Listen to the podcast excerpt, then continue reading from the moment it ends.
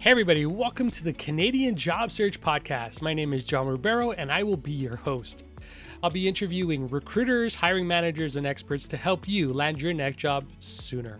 Just a quick reminder to download your high converting resume template that's been proven to get you more job interviews at resumetemplate.canadianjobsearchacademy.com. And if this episode resonates with you, then remember to subscribe, comment, and share. Thank you, and welcome to the show. Hey, everybody, welcome to the Canadian Job Search Podcast. My name is John Ribeiro, your host, and today we've got a very special guest.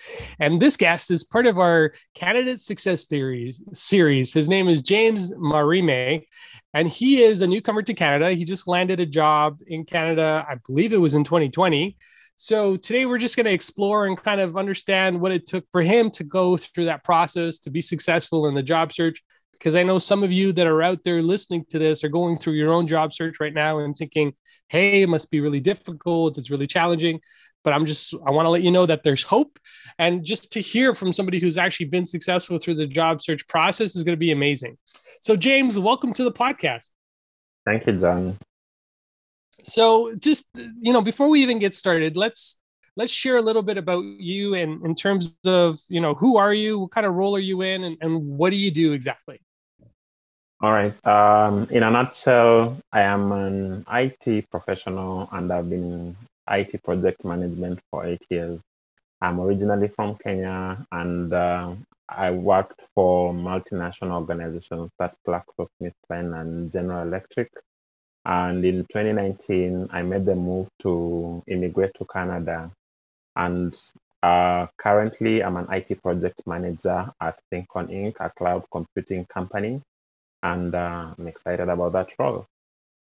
Nice. So, as you were going through your job search, how difficult was it to get yourself to the position where you are today? So, when I, I got to Canada and at the beginning of 2019, it was quite difficult to get something. And to to say the truth, I actually lost hope. Um, so what I did is I joined uh, uh, a program with Access Employment for cybersecurity professionals just to touch up my skills. And I kept uh, going for interviews, um, and you know, you'll get the same old thing. You know, you'll get uh, regrets. Uh, sometimes you go up to the finals, but you wouldn't really pro- progress much. And it was quite difficult. And I remember one of the people who I who was mentoring me told me that one of the things that we need to do is to help you not to forget how good you are. And that's something that kept me going. Uh, so one day, my wife had subscribed to the Canadian Job Search Academy, and um, I hadn't really taken note of it. But she said, "Hey, we need to try this." So when I went in and I, I, I, you know, took some time, went did the work, and uh, I even, you know, worked with John and Connell, and um, they taught me, uh, they gave me a different outlook on how to interview, how to network, how to to answer, you know, different questions, how to approach uh, different interviews, and um, you know, when the chance came, finally, I was ready, and I was hired within three days from the inter- from the start of the interview process until the end and because they also the program shows how the Canadian work environment is, I was able to adapt really quickly and I got confirmed within three months to the role. And you know, I'm happy. My my employers are happy with me, and you know, it's been an exciting roller coaster. Oh, wow, that's amazing. And then thank you for that. No, and it's it's great to hear. Uh, it's just great to hear. You know, execution, right? So the one thing we always talk about is, you know, it's great to know things. They say knowledge is power. Well, knowledge is potential power. Execution, executing your knowledge is power. And it sounds like in this case, you executed on in terms of things that you knew, and, and that's when things really start to turn around for you. So the one thing I'm always interested in hearing in terms of your job search, what would you say would be the percentage of time you spent on your job search and the t- the amount of time you spent on networking with people? Uh, to be honest i spent probably 70% on a job search okay. and 30% on the networking piece. Um, so the, the program does uh, outline the best thing, the most powerful networking tool is LinkedIn. So I really, really spent a lot of time cleaning this up, updating it, making sure that I got all the recommendations, making sure that I put all the, you know, all the achievements that I did, and uh, updating things like where I stay currently. I'm in Canada. What the what is the job that I was looking for? So LinkedIn as a networking tool is extremely powerful, and the role that I got, uh, to be honest, I it's not the ones that I applied for. The recruiters looked for it and they started uh, reaching out to me and they were like, hey, we're interested in you. And um, that just goes to show that these tools actually work. If you do the work, you optimize your resume, you optimize your LinkedIn profile, especially, and make it stand out, it does work. And, uh, you know, when they came calling, I just used all the tips that uh, I learned from, you know, the experience I had with the Canadian Job Search Academy and the interview, they were really impressed with me because I was prepared. I spent a lot of time preparing for, you know, when the chance came calling. Nice. And and and that's fabulous. So so I, I just want to play this back. So what I heard, I just want to make sure I heard this correctly. So you actually were con so you were applying for jobs, you weren't really getting very many responses. But because you cleaned up your profile and actually you made your profile stand out, you had it all star status, you did all these great things. That's when recruiters started reaching out to you. And that's when things really started to turn around for you. Is that correct? 100%. And the, the amazing thing is that once one comes, others start calling. Even right now, I mean, in my current role, others, other recruiters are always reaching out to me. So it's, it's quite interesting how that works out, you know. Wow, that's amazing. And and you know what? That's a line that's in line with what I'm hearing from recruiters, right? So what they're saying is, you know, the, the, you know, unfortunately, people that are applying to roles aren't necessarily they don't show up the best. So what they end up doing is they go to places like LinkedIn and, and they start scouting for people. And so what I'm hearing is they're still scouting, they're still looking at you, they're still looking at your profile, and you're still getting contacts with recruiters, right? Absolutely. You know. Yep. So that's amazing. And, and this is a great opportunity. And they talk about growing your network and expanding your network, even though you're already in the position, which is fantastic. But one of the things that you can also do is continue to grow that network, right? Continue to grow that connection with, with recruiters and agencies and organizations that are looking for people skilled like yourself, James, who um, you know, this is amazing. It, it, it's great to hear, you know, because we, it, it's every once in a while we we hear of the story of, hey, you know, somebody reached out to one of our clients and da da da da. But this is this is the truth. This is what actually happens today, and this is very aligned with what I'm hearing from recruiters. So when it came to the actual interview what was different for you you know when you were meeting with organizations? Because you mentioned that you had gone through another organization you were doing interviews but nothing was really panning out for you. What was different for you this time when you went through the interview? So when the interview um, time came what i did is um, i had spent a lot of time you know um, um, uh, reading through the um, you know the common interview questions. But what I did this time, I made sure that I got rid of all the things that have plagued me all along. You know, going on and on, you know, rambling during interviews, not knowing how to answer the most basic questions like "Tell me about yourself." So this time, when this came, I was able to, you know, showcase the best version of myself and show the confidence and there is something that uh, you know John and Carl uh, said. You know, before the interview starts, you do the power pose to be able to relax and be confident. That thing actually works. Um, you know, I remember the first thing I did before the interview. I went into the bathroom and I did the power pose. And I was, in as much as it was a virtual interview, I was dressed up. I smelled good, and I was really confident. And we had a really good discussion. And um, it just felt like you know I was just telling them what I was good at, and I was going to be a person who's going to, you know, solve the problems that they had. And mm-hmm. they immediately they saw a fit, and they invited me for the second interview within uh, two days.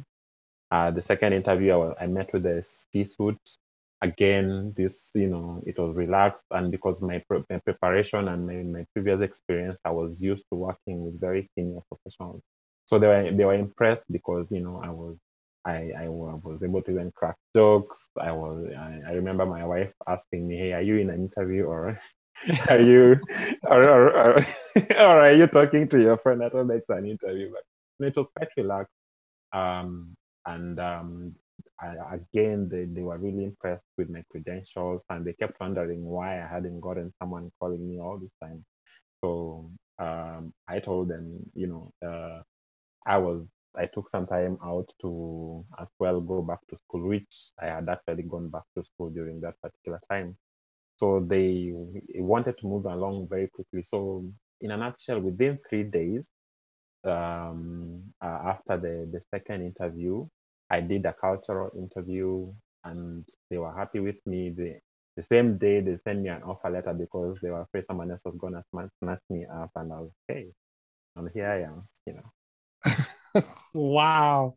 Yeah. That that so three days after your second interview, yeah. you got a job offer. Yep. Which is amazing. And and this was 2019, 2020. When when when was this? So this was in um 2020 end of November. 2020 November. So we, we were still in the midst of the pandemic, right? So yep. And we're still going through the pandemic today. So uh, it's just amazing to hear how quickly, because what I'm hearing, and actually this defies. So, and, and and for those of you that are listening, I hope you hear this, right? So James's profile was so outstanding, plus his interview was so outstanding that they were afraid to lose him. And what I do know, what I'm hearing is that the res- the recruiting cycle is actually taking longer today. So recruiting cycles take anywhere between eight to twelve weeks, which is kind of what I'm hearing is the new standard.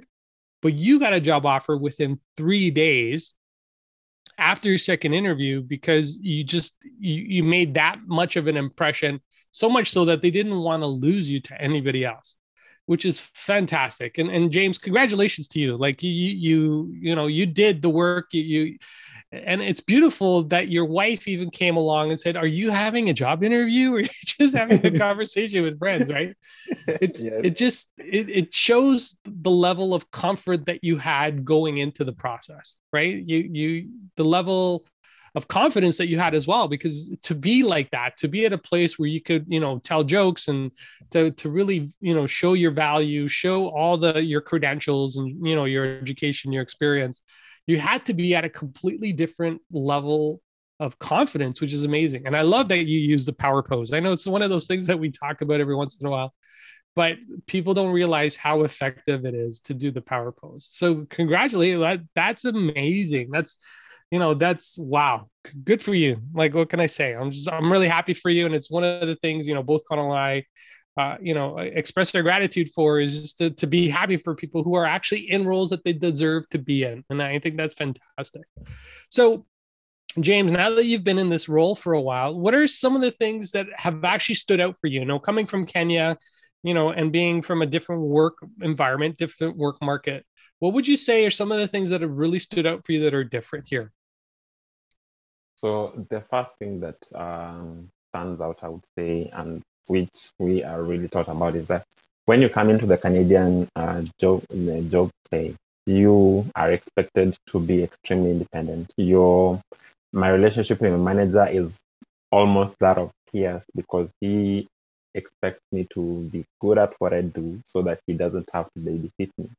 If any, we just have contact, just say, hey, so how are we doing? Just a touch up if I need help. And it's that by the time I'm going to ask for help, it has to be something that I have not, uh, you know, I've really tried on by myself, and you know, it, it's going to a point where I really am struggling. But mm. the, the key thing is that independence is very, very critical. And um, also the second part is that in terms of teamwork, teamwork basically here means everyone doing their part to pull together in the same direction. So the difference from where, you know, when you come back, come from Africa is you, teamwork involves, you know, everyone trying to help each other do the same task. It's like when you're, you know, when you're in a restaurant and um, if uh, the server is uh, indisposed, someone will quickly go into to do to help him out. But here, teamwork basically means you get to do your part, I do my part, so that at the end of the day, the sum makes the whole. So that's the key things that stands out and um, quite quite quite interesting. And and um, I would say a, a third thing is um, that being uh, I work for a small organization, so um, and I remember when I was going through some one of my first trainings, they said uh, in a small organization you need to be ready to get your hands dirty. Basically, you you I worked for large organizations where everything was set up. So from in this my role currently, I have to uh, get ready to get my hands dirty to do things that I wasn't expected to do. But in a way, it's a good thing because that way you get to learn faster you get to get to learn the organizations faster get to meet more people and get to have more people you know get to know you and that works out well for you. So that attitude as well is very very important. Yeah and that's amazing and I, and I love how you said that. So what I'm what I'm hearing, and I just want to play this back for the audience members. Number one is when you're given a task, it's your job to get the task done. Yep. Number two, it's not about you know it's about individual contributions on the team that make the whole. So, like you said, the, using the analogy of the restaurant, nobody else is going to serve the table except for the person who's serving the table, right? Which is great. Yeah. And then the other part is you, you, wear many hats, right? And especially in smaller organizations, which is, from my understanding, this is what I've learned is true as well uh, you're gonna you're gonna have to jump into things that maybe aren't necessarily within the scope of your work but that's okay because like you said you know it helps you grow it helps you connect with other people inside the organization and it just helps you learn different things which is fantastic. So so thank you for that and, and i really appreciate that. But outside of that in terms of the actual work culture you know you talked about you know how things are supposed to work.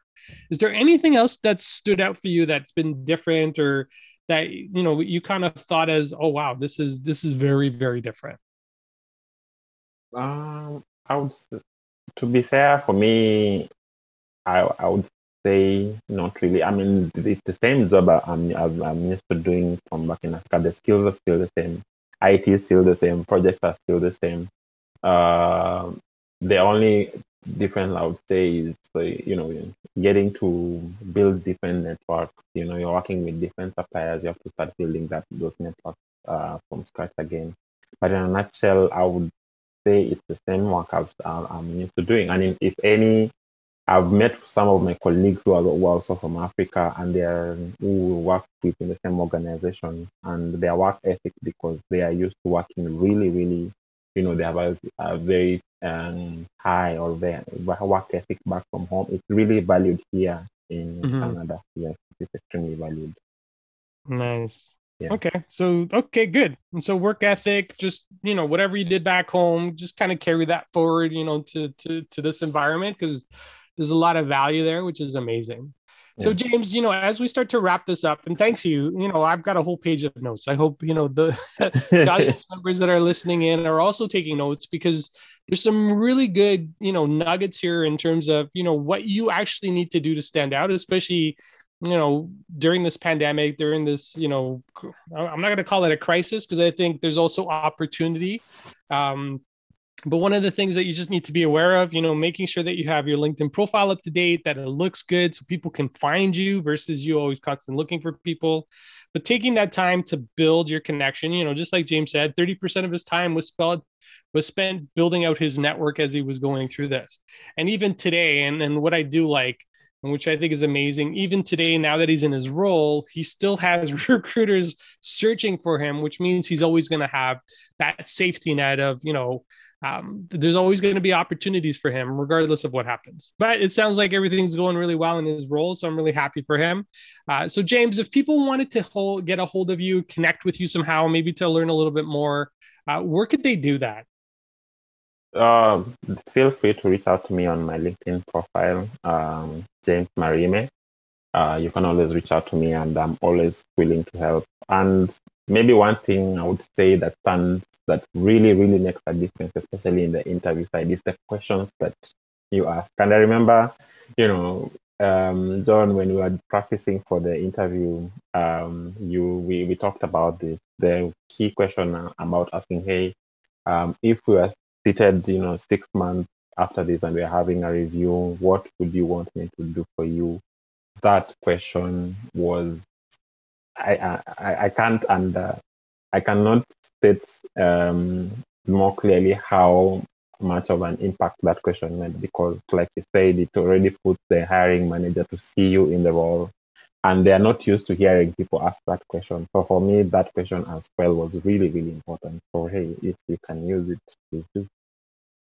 Yeah, no, excellent. So yeah, no, for sure. And it's yeah, no, thank you for that. And, you know, I've heard from other candidates and other people that have gone through the interview as well is that that one question surprises a lot of managers and people on the other side of the table to say, wow, that's different. And um, like you said, you know, that question, and I'll share it with the people that are listening because they're wondering what question is he talking about.